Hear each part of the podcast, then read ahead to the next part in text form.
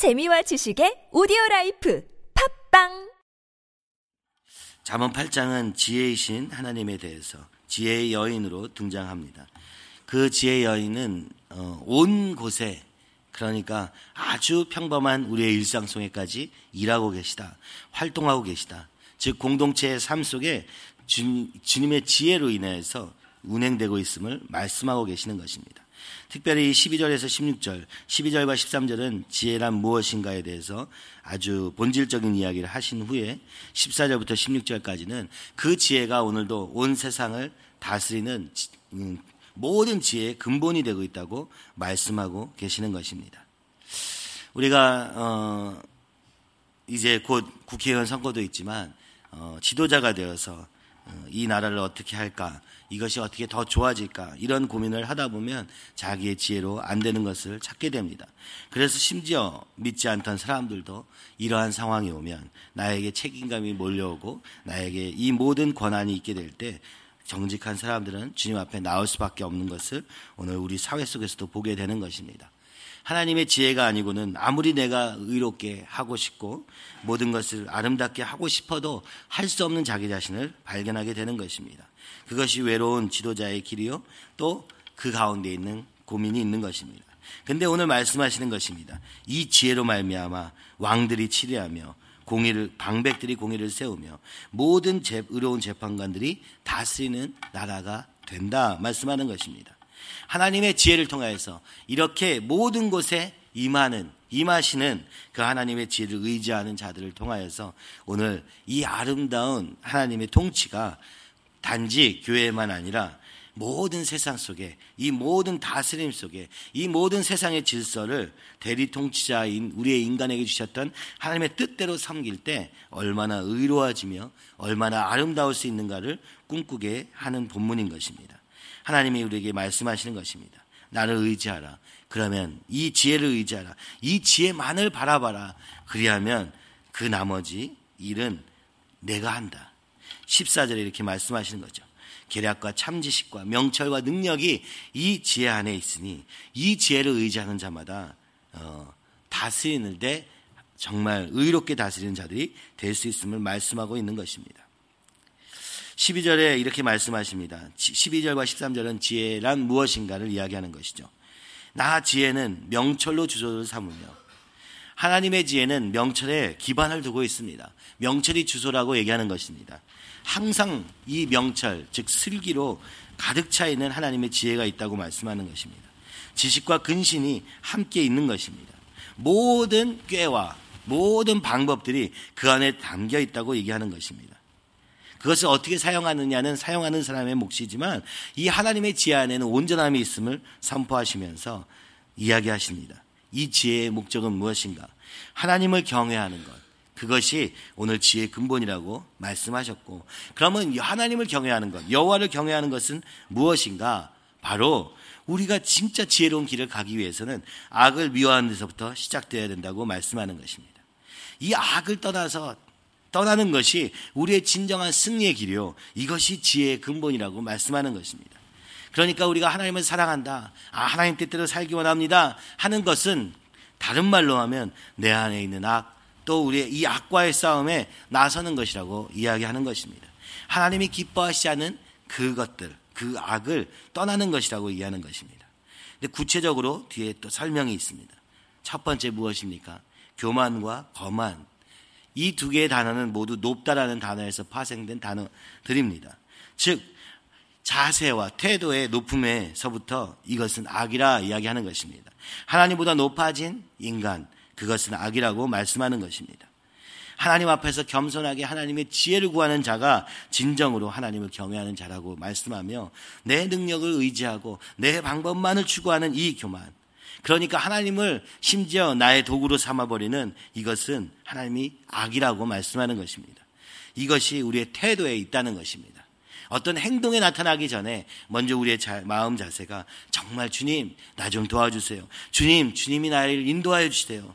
라고 하는 겸손의 자세로 가지 않는다면 이것은 절대로 지혜로 이룰 수 없으며 이 교만한 것과 싸우는 것이 오히려 지혜의 목표라고 말씀하고 계시는 것입니다.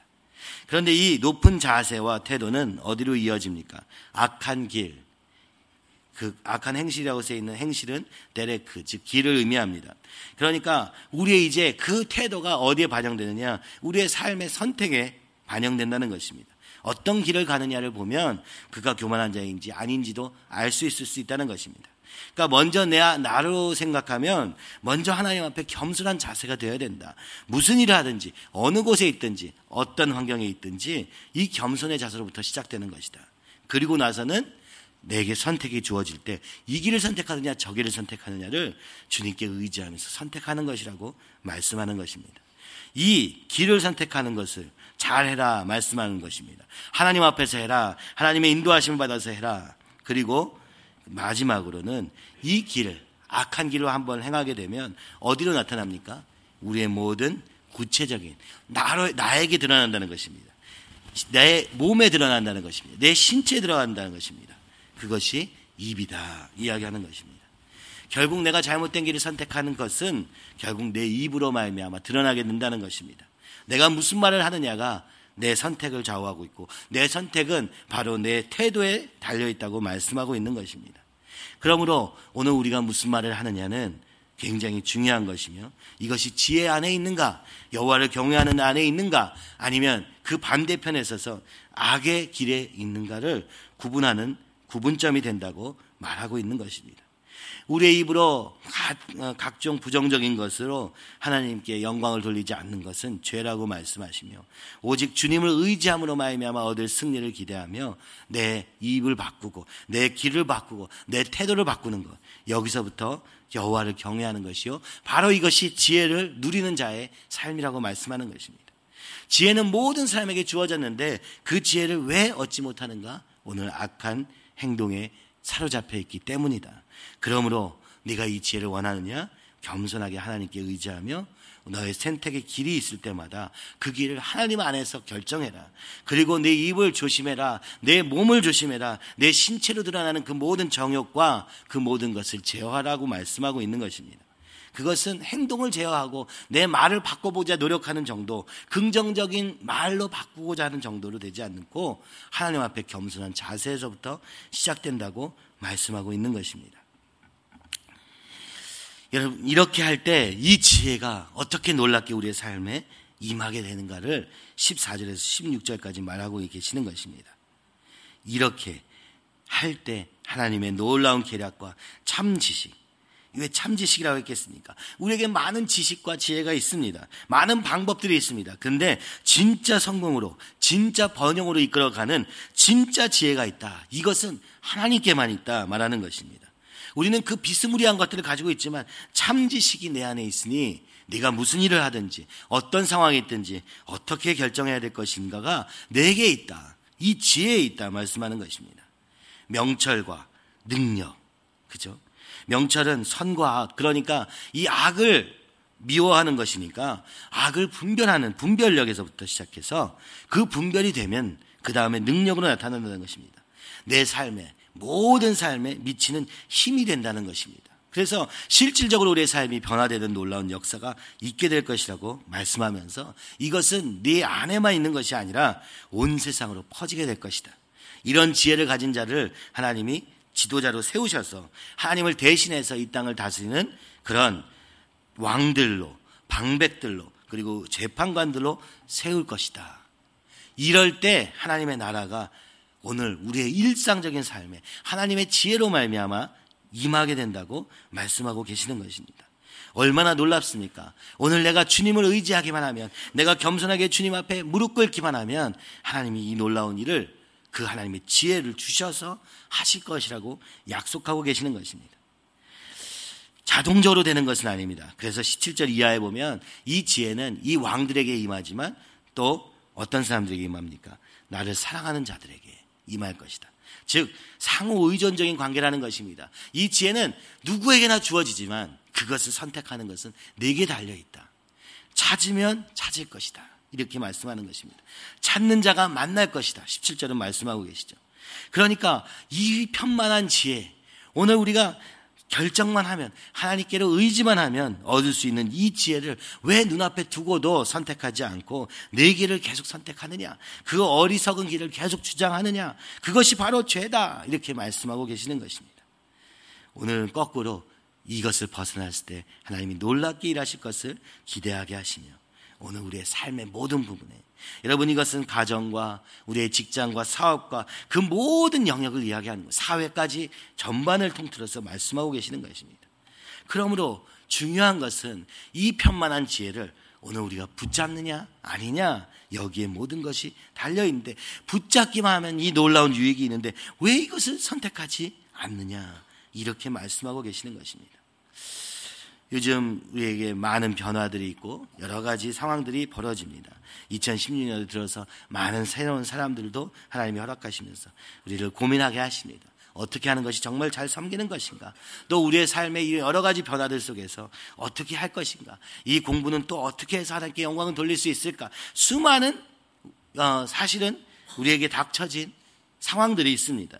근데 그때 무엇을 해야 되느냐? 하나님을 경외하라. 악을 미워하라. 이것이 하나님의 경외다. 교만과 거만을 벗어나서 악한 길을 선택하지 말고 내 폐역한 입을 바꾸면서 오늘 이 하나님의 나라가 내 안에서 시작될 뿐만 아니라 내 공동체의 삶에 구체적인 일상에 일어나도록 일하라고 말씀하고 있으며 선택하라고 오늘 우리에게 이렇게 권면하고 계시는 것입니다.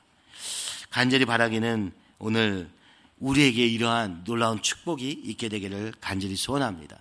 이 지혜를 소유한 자가 되어서 악을 구별하고 오늘 그래서 이 악의 영향력으로부터 완전히 차단시켜서 오늘 우리의 모든 삶 속에 여호와의 지혜의 능력이 말미암아 삶의 구석구석마다 임하여서 그래서 오늘 우리 공동체로 모인 이 교회가 그 하나님의 지혜로 말미암아 하나님이 뜻하시는 뜻대로 이루어져서 그 이 교회가 하나님의 몸된 교회가 하나님의 나라를 이루어하는 기초가 되기를 주님이 너무나도 간절히 바라시는 것 같습니다. 그래서 어, 오늘 내게 있는 그 악들과 이전에 살던 삶은 이제 버리고 오직 주님을 의지함으로 말미암아 새로 시작되는 새로운 걸음이 우리 가운데 있기를 간절히 소원합니다. 그것이 결혼이라는 기점을 통해서 완전히 변화된 삶이 되기를 바라고 우리의 사업의 변화를 현장에서도 완전히 변화되어서 오직 이 하나님의 지혜로 말미암아 지혜가 다스리는 삶이 이루어지기를. 그래서 오늘 우리 공동체 안에 이 하나님의 다스림이 모든 일상 속에 드러나게 되기를 우리의 말에서부터 우리의 구체적인 행동에서부터 길에서부터 그리고 우리의 삶의 태도에까지 온전히 미치는 일들을 위하여서 오늘도 이 주님의 지혜를 의지하며 나아가는 우리 모두가 되기를 간절히 소원합니다. 그래서 이 세상을 향한 땅끝까지 복음을 전하는 그 말씀을 그 이루는 함께 세워가는 하나님의 대리 통치자의 다스리는 삶이 우리 가운데 임하여서 복음으로 세상을 다스리고 그리고 그 가운데 답이 없는 그 길 속에서 이 악을 이기는 그런 놀라운 역사가 시작되고 또 그 가운데 하나님의 역사와 능력으로 말미암아 우리 안에 어, 정말 기쁨과 감사가 넘치는 그런 일들이 계속되기를 간절히 바라며 오늘 우리 시간에 기도할 때 주님 오늘 내가 이 악과 싸움에서 승리하게 하시고 오직 주님을 의지함으로 말미암아 하나님의 지혜가 그 능력이 우리의 삶에 모두 임하사 먼저는 분별하게 하시고 그리고 그 능력이 우리의 삶에 미치도록 내어드리는 삶이 되도록 주여 인도하여 주시옵소서. 이것을 위해서는 간절히 찾는 자가 만날 것이라 하신 말씀대로 간절히 주님 이것을 바라보게 하여 주시옵소서.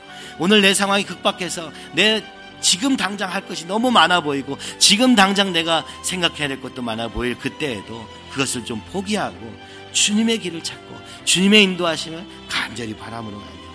먼저 주님 안에서 이 길을 이 지혜를 찾음으로 말미암아 지혜가 우리의 모든 삶에 있게 하여 주시옵시고 아버지 교회의 걸음도 붙잡아 주셔서 아버지 수많은 이 하나님의 상황들 속에서 사람들 속에서 하나님이 이 지혜가 놀랍게 일하는 그런 아버지 내어드린 우리 한 사람 한 사람을 통하여서 내어드린 교회가 되게 하시고 주님의 역사와 능력이 나타나는 교회로 삼아 주시옵소서. 그것이 이 또 재직을 세우는 이 한 주 동안에 이 재직들을 통하여서 그들의 개인의 삶만 아니라 함께 교회를 세워가는 것을 통하여서 오늘 세상을 다스리는 하나님의 지도자들로 세워지는 놀라운 역사가 우리 자녀들에게 있기까지 세우는 교회 되게 하여 주시옵소서. 우리 HS 학생들에게도 주님 붙잡아 주셔서 이 하나님의 지혜가 임하게 하여 주시옵시고 그 하나님의 지혜로 세상을 다스릴 왕들로 방백들로 재판관들로 세워지는 놀라운 역사를 통하여서 그들을 통하여서 이 하나님의 나라가 더 힘있게 온 세상을 향하여 나가는 걸음이 되도록 축복하여 주시옵소서. 이 시간에 주님을 크게 세 번 외치면서 기도하겠습니다.